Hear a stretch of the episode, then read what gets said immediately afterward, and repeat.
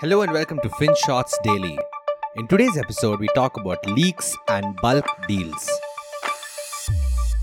Big foreign investors and fund managers are complaining about leaks.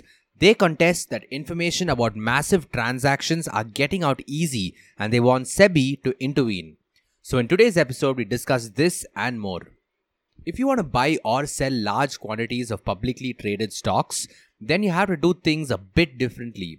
For instance, if you are planning to trade shares whose value exceeds 0.5% of the company, then that will be classified as a bulk deal.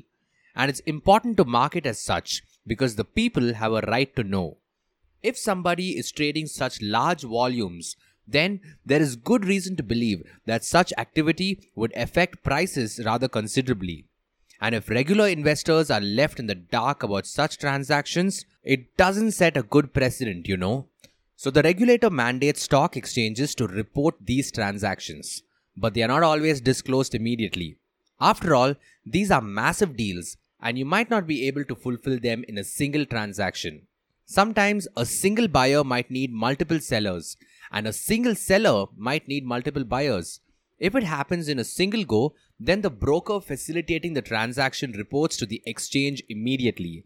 If it goes through in tranches, then the broker will have to intimate the exchange one hour before the trading ceases.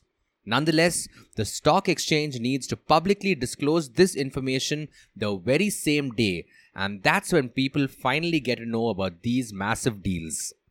Anyway, this is how the stakeholders in the system envision a clean bulk deal. But it almost never works out like this. Why, you ask? Well, the reason is simple. These deals can happen in one of two ways. It can happen in the upstairs market, or it could happen in the downstairs market. As Investopedia puts it, in finance, the term upstairs market refers to trades that are carried out directly between the buyer and the seller, with professional brokers acting as intermediaries. Buyers and sellers negotiate a price internally and then execute the trade during a small window, open for 15 minutes twice a day. However, you can't negotiate any price you want. You have to be very close to the last traded price. For instance, if the stock was trading at rupees 100 during the closing hours yesterday, you could negotiate a price between 99 and 101 rupees, that is plus or minus 1. If you can't, then you have to go downstairs where your order will be sent to the stock exchange.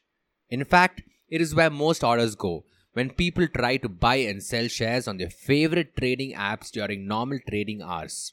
And the stock exchange is responsible for getting them the best deal by sifting through hundreds and thousands of other orders floating in the system. Bottom line, if you want to be absolutely certain you want to execute a large order at a predefined price, then you're better off doing it in the market upstairs. However, if you are planning to buy or sell shares at a price outside the 1% range, then you have to move downstairs. And in most cases, big investors are forced to move down because they want flexibility in negotiating a price. At this point, you have to ask yourself what happens if information about the bulk deal is already in the public domain by now? What if other people know that a massive deal is just about to go through? In fact, rumor has it that details about such deals have been getting out consistently of late. As an article in ET Now notes, quote, in the Kotak Mahindra Bank deal, promoter Uday Kotak sold 56 million shares of Kotak Mahindra Bank to pare his stake on June 2, 2020. The shares were purchased by a set of foreign and domestic institutions, including JP Morgan and Oppenheimer. Unquote. And foreign investors contend that details about the deal were already being shared via tweets even before the transaction was executed. And if there's any truth to this story, then that changes everything. For instance, if you know there's a sophisticated investor buying large quantities of certain shares, then you will likely try to profit off of that information. Maybe you will start picking up some shares yourself. Maybe you'll tell your friends about it. Maybe someone will tweet this to their audience. All of this might inadvertently push prices higher in the market downstairs, or even worse, affect the actual transaction itself.